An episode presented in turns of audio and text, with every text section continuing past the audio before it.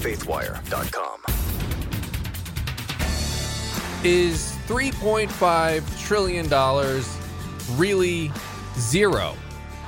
Well, we're going to dive into that. Today's Thursday, September 30th, 2021. I'm Dan Andros, and we'll have this top story and more on today's 4 and 3 podcast from CBN's Faithwire. Four big stories, three things you need to know about them, all from a Christian perspective. That's what we do here. You can find us on iTunes and subscribe so you don't miss an episode. We're here every day. Again, we would just love to have you join the party. So, joining me as always, Tré Goins Phillips from faithwire.com with a look at what's coming up in addition to our wonderful Common Core math. so, Dan, do you know what today is, uh, other than just Thursday? I mean, I know it's today, the last day of September. Well, so. it's that too. But it is also International Podcast Day. So, all really? the more reason for anybody who's not already subscribed to hit the subscribe button and give us five stars. Yeah. Do it or so, seven, whatever the stars are. I don't even know what. However many, many there are. just hit all the stars. But yeah, that's great. I, International Podcast Day. This is. I didn't know that was a thing. Well, there's a holiday for everything. There's a holiday for everything. There is. All right, so coming up, we're going to talk about an ESPN host who's calling out Disney uh, for its vaccine mandate. She's calling it sick and scary. Uh, then a Raiders quarterback, Derek Carr, uh, has a great faith answer when he was asked about MVP chants. Uh, and then the executive producer of the Jesus Music documentary gave us a behind the scenes look into the documentary, uh, which is in theaters tomorrow. So we'll have uh, some of those interview clips. All right, very cool stuff coming up. We're going to start with story number one You've probably heard a lot about the $3.5 trillion uh, bill that is being bantied about now in Congress. and uh, they keep saying that it actually costs only, you know, it's paid for. It, it only costs zero. Uh, let's talk about that a little bit. Here's three things you need to know, starting with number one the details. So, there, there are a whole bunch of things happening in DC right now, huge bills, and it, it can be a little bit confusing. So, let's get down to the basics of what's going on. Here's what's happening there is a $1.2 trillion physical infrastructure bill that's allegedly supposed to just pay for things like roads and bridges. Republicans and Democrats have supported, have indicated support for that. Um, there's also a $3.5 trillion federal overhaul. That's the one that has a lot of the new social programs, free community college, free pre K, free in air quotes. Um, and so there's that. There's also an attempt to avert a government shutdown since Congress hasn't separately voted to fund the day to day functioning of the government. And there's also an attempt to raise the federal government's borrowing limit, also called raising the debt ceiling. So you have all those things going on. Democrats have tried to tie this shutdown to the debt ceiling debate. And so the GOP, you've seen probably seen some of that bickering back and forth. They're telling the Democrats, "Ah, you can you can uh, if you want to raise it then you guys go ahead and do it. If you want to keep spending above your means you guys raise the limit. That's the that's the exact same thing actually interestingly that happened in the early 2000s only in reverse. It was senators biden and schumer who said who voted no on a debt limit increase and they uh, said hey look make the party in power handle it on their own. So it's kind of just flipping the script. So so that's kind of what's going on uh, in just a nutshell um, but since the $3.5 trillion bill is the most controversial, um, and I mean, because we're learning things, I just saw this yesterday that they're looking into, there's going to be a study if this bill were to pass in its current form that they'd want to see if they could tax by the mile that people drive. So getting taxed by the mile instead of getting taxed oh, at golly. the at the pump. So um, it's just insane. It's uh, according to AP, it said Biden's one trillion dollar infrastructure bill, uh, currently being examined in Congress, also calls for a pilot program for volunteers who own passenger and commercial vehicles to assess how much of a per mile fee could be collected if one day created. So you got stuff like that going on. So of course, people are all up in arms about these bills. Um, this is how Pre- President Biden spun it. He said, "My Build Back Better agenda costs zero dollars." I those are his actual words. It costs zero dollars. So instead of wasting money on tax breaks, loopholes, and tax evasion, et cetera, et cetera, you know, blah blah blah. So. Uh, so Biden's not the only one who has said the zero dollar thing. He's been known to make gaffes. So um, here's here's a few others. Here we've got uh, Nancy Pelosi weighing in on it. Not about a dollar amount. The dollar amount, as the president said, is zero. This bill will be paid for. So that she says will be paid for. Here's Jen Psaki. We can afford. Actually, that was President Obama. Here's Jen Psaki. Some have expressed publicly that they're not comfortable with uh, 3.5, even though zero costs zero dollars.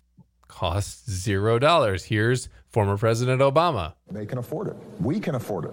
I, I put myself in this category now, and I, I think anybody who pretends that it's a hardship for billionaires to pay a little bit more in taxes so that uh, a single mom gets child care support or so that we're doing something about climate change uh, for the next generation, you know, that, that's an argument that uh, is unsustainable. And as far as Democrats are concerned, I think the, President Biden is handling it exactly right. So you feel confident it's going to pass? I believe that it will get done. So there's uh, a few people weighing in on it, essentially saying it costs zero. Then you have Obama weighing in there saying that uh, just ah, it's ridiculous. Uh, people saying we can't afford it, and just completely ignoring the fact that when you spend 3.5 trillion dollars, there has to be an increase somewhere. So let's let's talk about this for a minute. So the the, the statement that it that it doesn't cost anything is absurd on its face. Obviously, 3.5 trillion dollars is not zero. It's a heck of a lot of money. In fact, I mean, it's got to come from somewhere. So, but in fact, only four countries on the entire planet US, China, Japan, and Germany have a total annual GDP of more than $3.5 trillion. So, th- that, that's exa- that's the kind of money we're talking about here. Only four countries on the entire planet make more than that in a year uh, in GDP. So, uh, so you don't you don't just spend that and no one notices it. Ah, it's, it's nothing. Um, th- I mean, think about you know he's he just kind of brushes off billionaires there, but you can't pass these kinds of expenses onto businesses and business owners and expect costs not to get filtered down. Have, there's a cost of doing business, and they've got it at a certain point, and if you raise all that, uh, it's going to come back on the consumer. Um, so you have that. I mean, this is it's just another example of two plus two equals four, except this time it's three point five trillion equals zero. I mean, I, I wonder how dumb they think we actually are. Um, here's here's a fact from the Committee for Responsible Federal Budget, the CRFB. That's a non-profit, a non-partisan group uh, in Washington. They said the 3.5 trillion dollar bill uh, would call for the U.S. government to borrow a trillion dollars. It also projects that approximately 3 trillion would be added to the national debt over the next decade because the 3.5 trillion is spent over a decade. So number three, why does it matter? I mean, uh, I mean, unless you're a huge fan of in, inflation and like bread lines and stuff and gas lines, I mean, this should be fairly self-evident as to why this one matters. I mean, it's very pie in the sky, Tré, how they're uh, assessing this thing to just say that it costs nothing and try to act like, eh, it's no big deal. Especially we're coming off the heels of a pandemic in which the government just spent trillions of dollars that we don't have in order to keep yeah. businesses closed. So, uh, you know, it's just nothing matters anymore. No, the truth doesn't matter. You know, math doesn't matter. Facts don't matter. It's just, you know, we want to pass our agenda and how we'll do it however we can do it. Yeah. I mean, if this isn't like an indication that we're definitely in like a postmodern relativistic type world, like that you can just say 3.5 trillion dollars is actually zero dollars. So it's like, like we, it's something that everybody knows is like objectively not the case. But when you live in a world that is increasingly says objective, you know, an objective truth isn't really something that exists. Uh, so you're able to kind of say whatever you want to say. Uh, also, I'm feeling kind of nostalgic with Obama doing the spin now. Like, what? Why is he back talking about this? Like, he's not president at all. Uh, he's not in the government. Uh, so it's just kind of odd to hear him talking as if he's like, I don't know, as if he still is right. president. Um, so, but the one thing, Dan, that keeps coming into my mind whenever I hear whether it's Biden or Obama or Psaki saying that this actually $3.5 trillion actually is zero dollars. I think about the Inigo Montoya tweet, uh, tweet uh, quote from The Princess Bride when he says, I do not think the word means what you think it means. because I, it just seems like they keep saying this. And it's like, I, I, I wonder if, I hope, like um, enough Americans will be like, well, I, I'm pretty certain that $3.5 trillion isn't zero dollars. Like, I think it's going to cost like the, the total cost of 3.5 trillion is probably going to ring in right at about 3.5 trillion. Uh, it's not it's not going to be free. So I yeah, it's just is it's a crazy claim. Yeah. It's a weird thing to even be hearing. Totally, totally. so, all right, moving on to story number two, uh, because I just I, I, don't even know where to go from, from there because it's just it's so bizarre. But anyway, okay. So ESPN host Sage Steele, she's outspokenly Christian. Uh, she's rebuking her employer, the Walt Disney Company, for mandating vaccination against COVID nineteen. Here are three things you need to know. We'll start uh, number one with the details. So, during a podcast interview with former Chicago Bears quarterback Jay Cutler, uh, the SportsCenter host, who is vaccinated, said it's sick and scary for Disney, which owns ESPN, to require its employees to take the shots. Uh, she said, I didn't want to do it, uh, noting that Disney gave employees until the end of the month to get inoculated against the virus, so they had until today. Uh, she said, but I work for a company that mandates it, and I had until today to get it done, uh, or I would be out. Uh, Steele said that she respects everyone's decision, uh, you know, individually to get the vaccine or not get it. Uh, she said, "I have a job, a job that I love, and frankly, a job that I need. I'm not surprised it got to this point, especially with Disney. I mean, a global company like that. The mandate is what I really have an issue with. I don't know what comes next, but I do know for me personally, I feel defeated."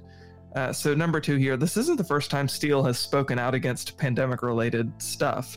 Uh, last week, she commented on the juxtaposition of a number of uh, the number of children who were shot in Chicago or have been shot in Chicago uh, this year, which is 302 kids have been killed, uh, and mm. the hmm. number of kids nationwide who have died of COVID-19, which is 214. She said this sick trend continues as it has for four years in Chicago. Funny how no one talks about it publicly, much less does anything about it. But yes, let's keep masking up our children. so I can't argue with that. There's a, a good point there uh, about where our priorities lie. Uh, not that both are important, but we certainly should be giving a little bit more attention, maybe, to the number of kids who are dying uh, of gun violence in Chicago uh, where guns are completely banned, by the way. Uh, all right, so number three, why does it matter? Uh, so yesterday we talked about the number of athletes, Dan, are pushing back against vaccine mandates. Uh, I think really the issue is is just is a lot more complex than the media often wants to suggest. Whether it's you know over legitimate concerns uh, or about the vaccination or natural immunity to vaccination or, or whatever, just people making their own private decisions. I think we just have to be careful uh, as believers because it's not like a theologically always clear cut issue. Uh, you can make the case for vaccination, I think, using scripture, but you can also make a case against vaccine mandates using scripture. Mm-hmm. I don't think they're mutually exclusive. So I think it's just something that we have to leave up to individuals to make a choice about. Uh, we've talked about this so much, it's kind of like it feels like, uh, you know, it's just white noise at this point yeah. because we have this conversation so frequently. But I just don't think you can make this like overarching, like, this is what scripture says and this is the only way to act.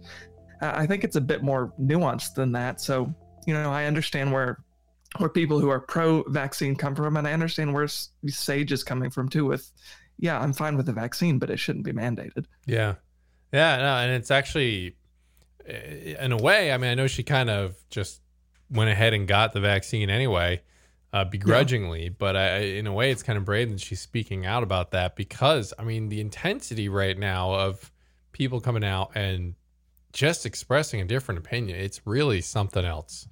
It is yeah. really something else. And yeah, we, we, we keep saying it, but that is kind of the issue of the day. And I really do think it's a, I don't know, it's kind of like a bellwether of things to come here, you know, and, and wh- what direction we're going and, and, um, the things we're going to allow in the future yeah. based on our views. And it's, uh, you know, I keep warning on that. And it's just not a good, it's not a good precedent. You don't want to base it on, we think everyone should do this it's uh, mm. it doesn't end well. It never ends well in history, and it's not going to end well if we keep doing this. So, yeah, and you know, earlier in the in the month, there were a number. I think it was thirty or so uh, Walt Disney World employees in Orlando uh, who were protesting yeah. the vaccine mandate that Disney had. And Sage obviously is speaking out against the vaccine mandate, not against the vaccine itself, but the mandate.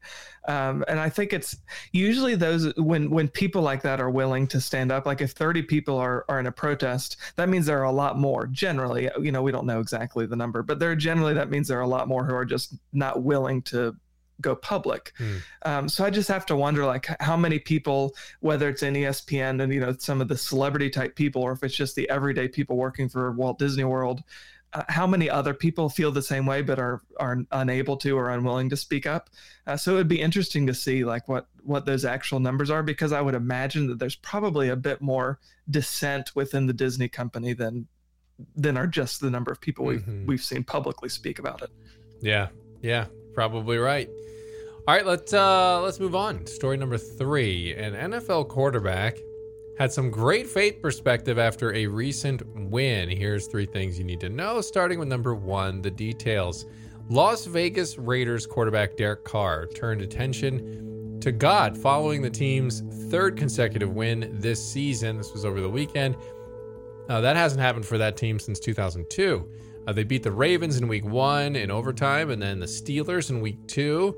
And then in last Sunday's game, they beat the Dolphins, uh, coming down to the wire in a close game again. And Derek Carr has performed well. And uh, here's what he said after the win, because he has had some ups and downs in his career. He's he's been an outspoken Christian about his faith, but he had some some high, very high seasons where they were talking MVP and stuff.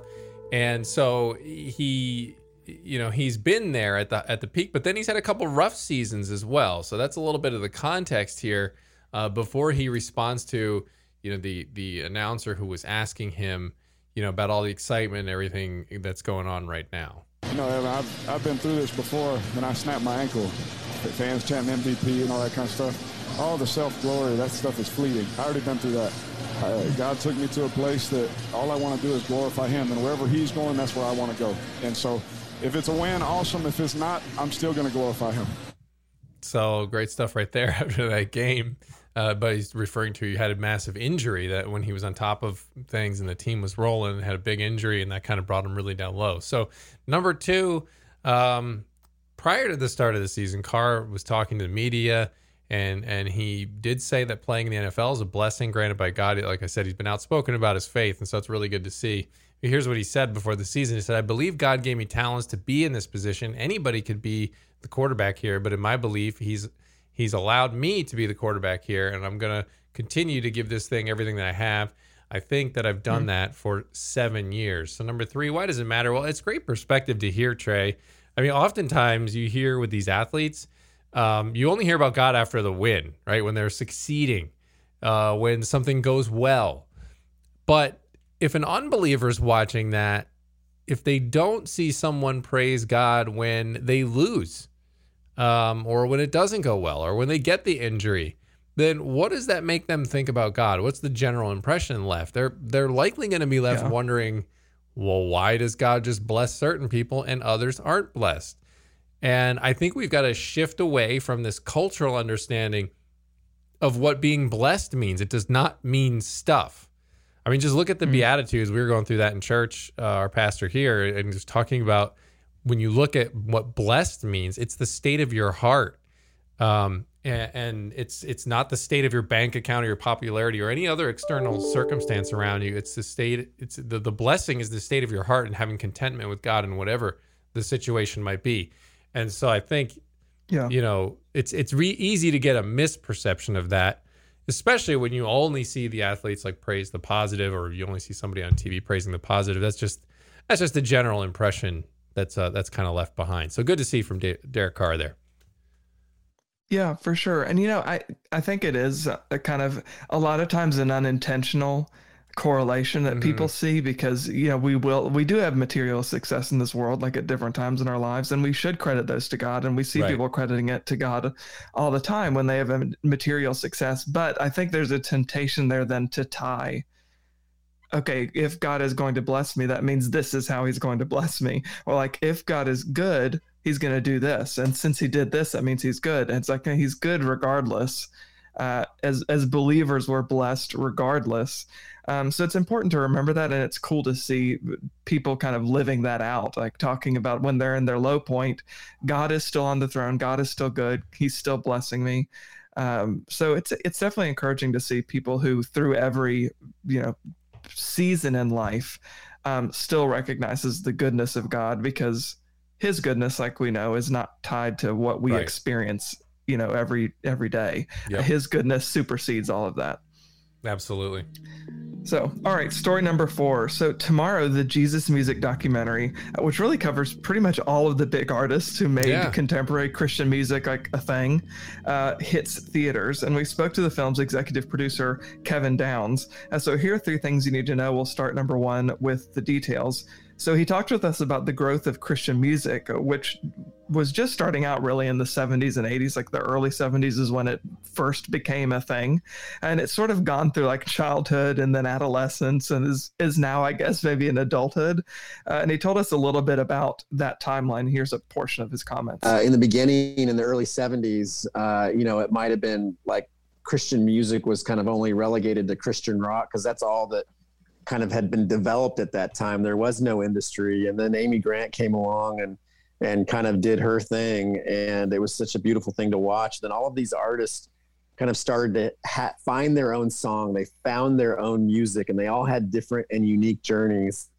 And um, uh, you know to see them kind of all come together uh, with a common theme. I love one of the messages of the documentary, which is um, the unity in the body of Christ.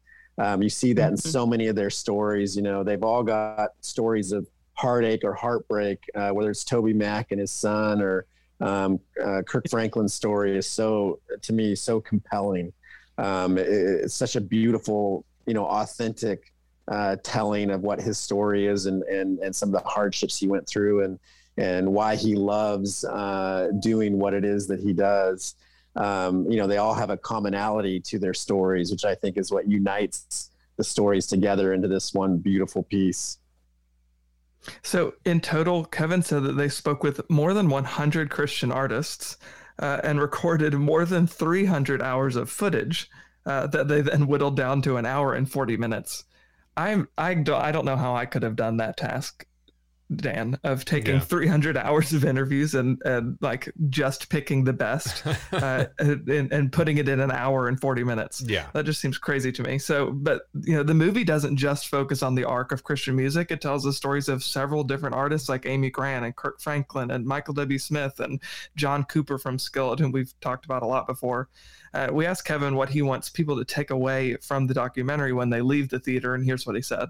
I want them to be encouraged and to be inspired. Um, you know, for me, uh, you know, making this film and just seeing it come together was something that was very nostalgic and reminiscent of a time that was uh, so hopeful and, and and full of joy and energy. Like the first time you realized that God was real and that He existed and that He loved me, and here was this music that celebrated that and these artists that believed the same thing that I believed, and their their music uh, was like a symphony. And, and so to be able to see all of this come together, um, you know, I want people to feel good coming out of the theater and know that God loves them so much, no matter what your story is, no matter how much you've fallen or have, feel like that you have failed. Um, God is there for you, and He loves you so much. And so this is a reminder of that. It's a love story.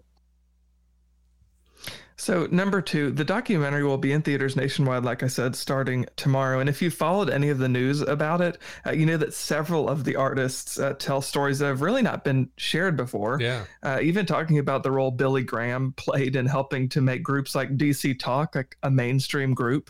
Uh, he had a huge hand in that, and it's it's really cool to see how he how he played a role in that uh, in the documentary. Uh, Michael W. Smith talks about how God. This is a story I didn't know at all, Dan. Uh, how God spoke to him. He said almost audibly, like night after night. Uh, he was he was working on kind of a pop contemporary Christian album at the time. This is many many years ago, and he said night after night he kept waking up like at three in the morning or five in the morning, uh, and he said he could hear God almost saying, "For such a time as this," and he was like, I don't, I don't know what you're talking about. Like, this probably just something in my head. I'm not going to worry about it. He would get back to sleep. Uh, he said he did that happen to- night after night, uh, and then he decided, okay, I'll, that maybe there's something there. I'll listen to that. So he he just sat down at the piano and started to write songs It ended up being all worship songs. Like "Heart of Worship" is one of the songs that came out of this, uh, and it was his first major major worship album and it ended up coming out on like they set this date way in advance. It came out on September 11th, 2001. Wow. Uh, and it ended up becoming one of his most famous records. And he said it was kind of like, when when the, when the album came out on the day of, of September 11th, he saw what happened. He said it was like it finally clicked. Like I knew, oh, that was a God thing. Like that was God knew that we were going to need something to carry us through, uh, and he got to play a role in that. Uh, and then TobyMac opens up about the tragic loss of his son uh, not that long ago. So there's just all kinds of really great interviews and really cool insights about these artists' Hmm. personal stories in the film. So number three, why does it matter? It's just encouraging to see these artists celebrated uh, because they've contributed so much to the music that I think we kind of take for granted these days. Over the hear it on K Love or Air Right. One or whatever, we just kind of ex- you know expect it to be there. We feel as if it's always been there. Uh, but these were the pioneers who essentially created a genre out of nothing. Yeah. Uh, so if you've got a chance this weekend, I would definitely encourage you. Uh, it's it's in theaters, like I said, starting tomorrow. Go to your movie theater and check out the Jesus Music documentary because it's it's pretty cool. Yeah, and for all of us, you know, Christians who grew up on some of this stuff, you know, or you know, whatever the case may be, it's nostalgia, a little trip, little little nostalgic Yeah. trip down all these uh, great memories and and uh, a lot of great music, great times. So, For sure. all right, looking forward to that. That is all the time we have for this episode today. As always, head on over to faithwire.com, cbnnews.com for more news from a Christian perspective. God bless. We'll see you back here tomorrow.